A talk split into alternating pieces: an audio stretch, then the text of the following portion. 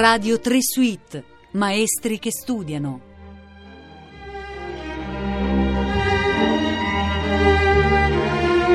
Buongiorno, sono Nicola Campogrande e in questa puntata vogliamo provare a capire come studia un flautista e per questo abbiamo con noi al telefono Giampaolo Pretto. Buongiorno Giampaolo. Buongiorno Nicola. Primo flauto della nostra orchestra, Orchestra Sinfonica Nazionale della RAI, solista apprezzato, un flautista che immagino studi quotidianamente o, o mi sbaglio? Beh, diciamo che ci provo, insomma, quantomeno eh, specialmente negli ultimi anni cerco di eh, sopperire in qualche momento alla mancanza di, di tempo con l'esperienza di aver studiato molto prima e quindi di saper magari compattare meglio le necessità. Ma quando si studia il flauto, quando si pratica quotidianamente lo strumento, ci sono eh, delle procedure da seguire, tipo che prima si fanno esercizi di respirazione, poi si scaldano le dita su un termosifone, non lo so, ci sono delle cose da fare? Ma io penso che le modalità di studio siano assolutamente personali e siano tante quante gli strumentisti, i musicisti. Eh, per quanto riguarda noi flautisti, noi strumenti a fiato in genere, noi flautisti in particolare, mh, penso che sia molto importante eh, dedicare il giusto spazio a ciò che sta alla base del nostro suonare, e cioè eh, un'adeguata respirazione.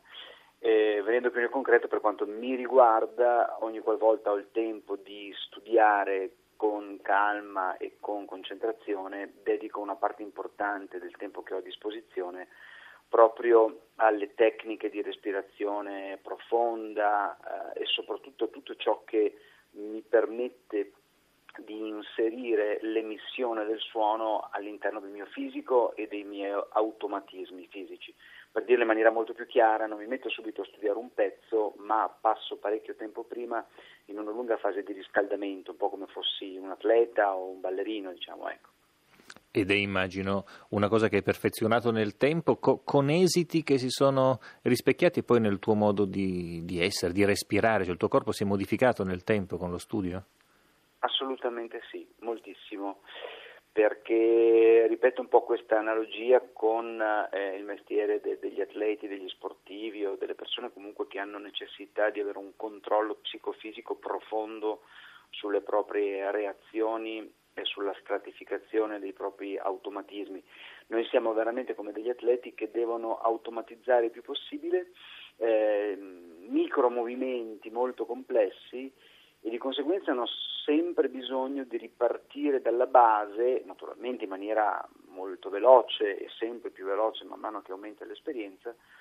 ma ripartire dalla base dei piegamenti, come, tanto per continuare diciamo, l'analogia col mondo sportivo, che per noi sono la respirazione profonda, sono il riscaldamento progressivo dei muscoli che ci servono per, per, emettere il suono. Ecco, sempre cercando di fare in modo che diventi una cosa piacevole dal punto di vista mm, proprio psicofisico. Suonare deve diventare un momento di eh, quasi di ricreazione spirituale, di, di Ehm, proprio di piacevolezza estrema perché altrimenti diventa veramente molto faticoso e molto noioso. Quindi non esiste una separazione nella tua mente tra il momento dello studio duro, faticoso, ginnico, eccetera, e il momento del concerto?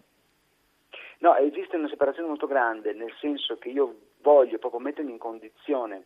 di aver eh, fatto attecchire il massimo numero possibile di automatismi che poi nel momento del concerto do per scontati e penso solo alla musica, penso solo ad esprimermi musicalmente attraverso le note del compositore e posso liberare finalmente questo bagaglio che sono andato pian piano costruendo.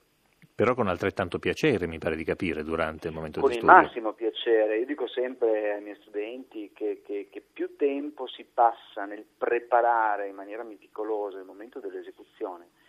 tanto più si è poi liberi nel momento del concerto e tanto più il piacere poi diventa,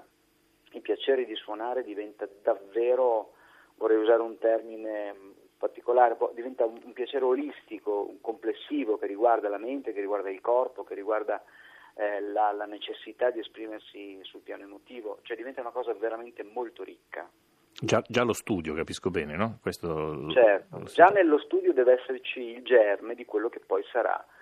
eh, l'espressione di sé eh, al concerto. Al concerto. Però eh, se nello studio si riesce a divertirsi, comunque a non annoiarsi troppo, facendolo diventare veramente un po' un allenamento sportivo, al concerto poi finalmente possiamo pensare solo alla musica. Senti, si può studiare mentalmente senza lo strumento in mano? Sì, è una cosa molto difficile che io personalmente ho imparato da poco, da molto poco tempo perché richiede l'attivazione di meccanismi molto complessi, però dopo tanto tempo se ci si concentra bene, possibilmente stando in una posizione comoda, magari seduti con lo spartito in mano, o se si sa un pezzo a memoria, semplicemente facendo leva sulla memoria acquisita, ma concentrandosi profondamente, eh, si riesce a esperire proprio uh, l'immaginazione del momento del concerto. È una cosa che faccio quasi sempre prima dei concerti particolarmente importanti. Magari non suono più nelle ore precedenti, ma mi concentro profondamente immaginando me stesso che suonerò quel determinato pezzo, quel determinato brano, cercando di presagire già quali saranno le mie sensazioni, l'emozione, la tensione, ma anche la, la volontà espressiva e mi concentro proprio su quanto poi andrò a, a, eseguire, proprio per godermi ancora di più quel momento. E lo si fa con la parte davanti o tutto a memoria, un lavoro di questo genere? Beh, certo, se, se per esempio si esegue un concerto a memoria che si è eseguito tante volte e, e, poi lo si esegue proprio anche in pubblico a memoria, non c'è niente di meglio che concentrarsi, chiudere gli occhi e pensare a, a questo concerto che scorre pian piano eh, nelle dita, nelle, nelle, nelle, labbra per noi che suoniamo lo strumento a fiato, eccetera. Se diversamente si tratta di, di, un concerto di musica da camera o d'orchestra in cui si legge, ci si mette davanti alla parte, ci si concentra sul tempo, sul, su tutte le indicazioni agogiche che ha messo il compositore, sulle dinamiche, sugli accenti, su quanto ci può aiutare ad avvicinarci con l'immaginazione a quello che sarà il risultato finale. Ed è un tipo di studio molto interessante. Senti Giampaolo, ci sono dei modi sbagliati di studiare, ci sono degli errori di cui tu ti sei accorto nel, nel corso della tua vita e che hai voluto correggere? Certo, si sbaglia sempre quando si studia in modo teso, quando i muscoli del corpo non sono rilassati e non sono pronti a gestire un'attività fisica prolungata, quindi io insisto davvero tantissimo con me, con i miei studenti, con chiunque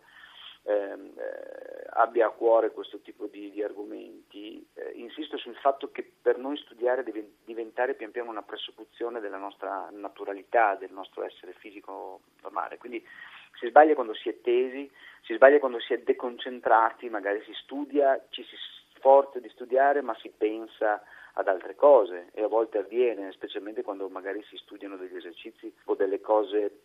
ripetitive o dei pezzi che si conoscono già molto bene, intanto si pensa alla lista della spesa, alle cartelle del fisco e quant'altro, e invece magari meno, studiare mo- meno, anche molto meno, ma con una profonda concentrazione serve molto di più. Tu citavi prima gli esercizi, eh, sei un flautista e un didatta anche che preferisce la tecnica specifica prevista e scritta da altri didatti oppure preferisce andare a trovare passi significativi del repertorio e metterti in movimento con quelli? Entrambe le cose, bisogna sicuramente appoggiare i piedi nella tradizione perché comunque l'evoluzione della scuola tecnica di ogni strumento, nella fattispecie del flauto, è stata tale per cui negli ultimi direi 150 anni eh, l'evoluzione tecnica del flauto è stata straordinaria e ci sono stati grandi didatti che hanno scritto grandi libri di cui dobbiamo tenere conto e che sono sicuramente molto utili. Eh, tenendo i piedi su questa piattaforma, poi secondo me la cosa migliore è agire con la massima creatività personale, ovvero io in, in ormai 30 anni di continuo autoperfezionamento mi sono costruito tanti studi miei personali che in parte ho anche poi eh, trasferito ai miei studenti e che sono delle ulteriori riflessioni che prendono avvio da questi studi già esistenti e sviluppano magari un po' di più alcune tema- tematiche che mi sono particolarmente care. Con un occhio naturalmente anche alle necessità, come tu stesso dicevi prima, un discorso molto giusto, alle necessità esecutive suggerite da ciò che andremo a interpretare, per cui se faccio un esempio molto, molto banale, ma, ma, anche credo abbastanza chiaro, se appunto, come flautisti dobbiamo andare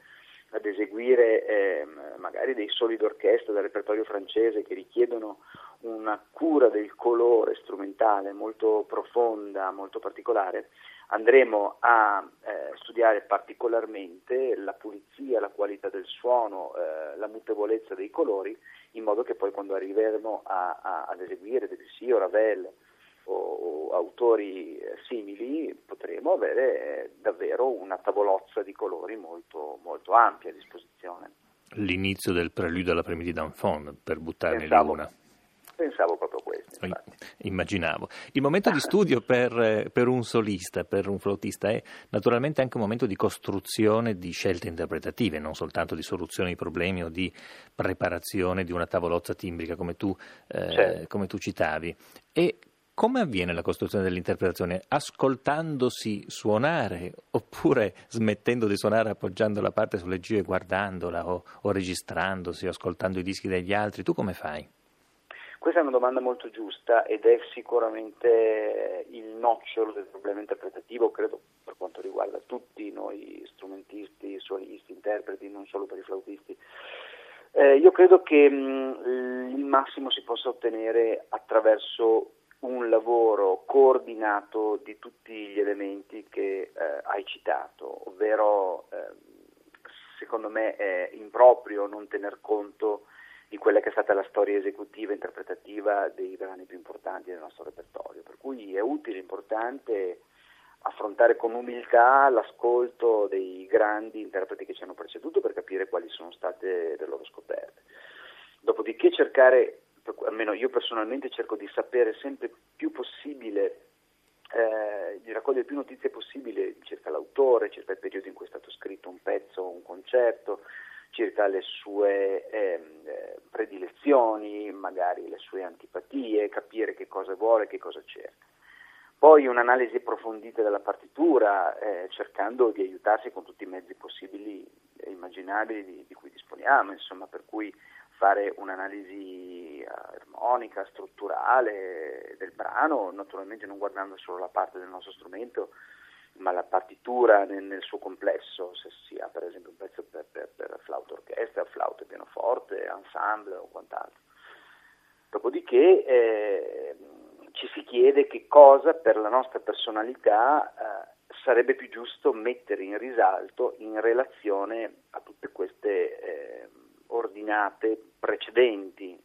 eh, per mettere tra di loro in relazione tutte queste variabili e si cerca di far sì, almeno io cerco di far sì che l'esecuzione finale rispecchi il più possibile il mio io più profondo, la mia interiorità, la, anche la mia esigenza espressiva, perché se io voglio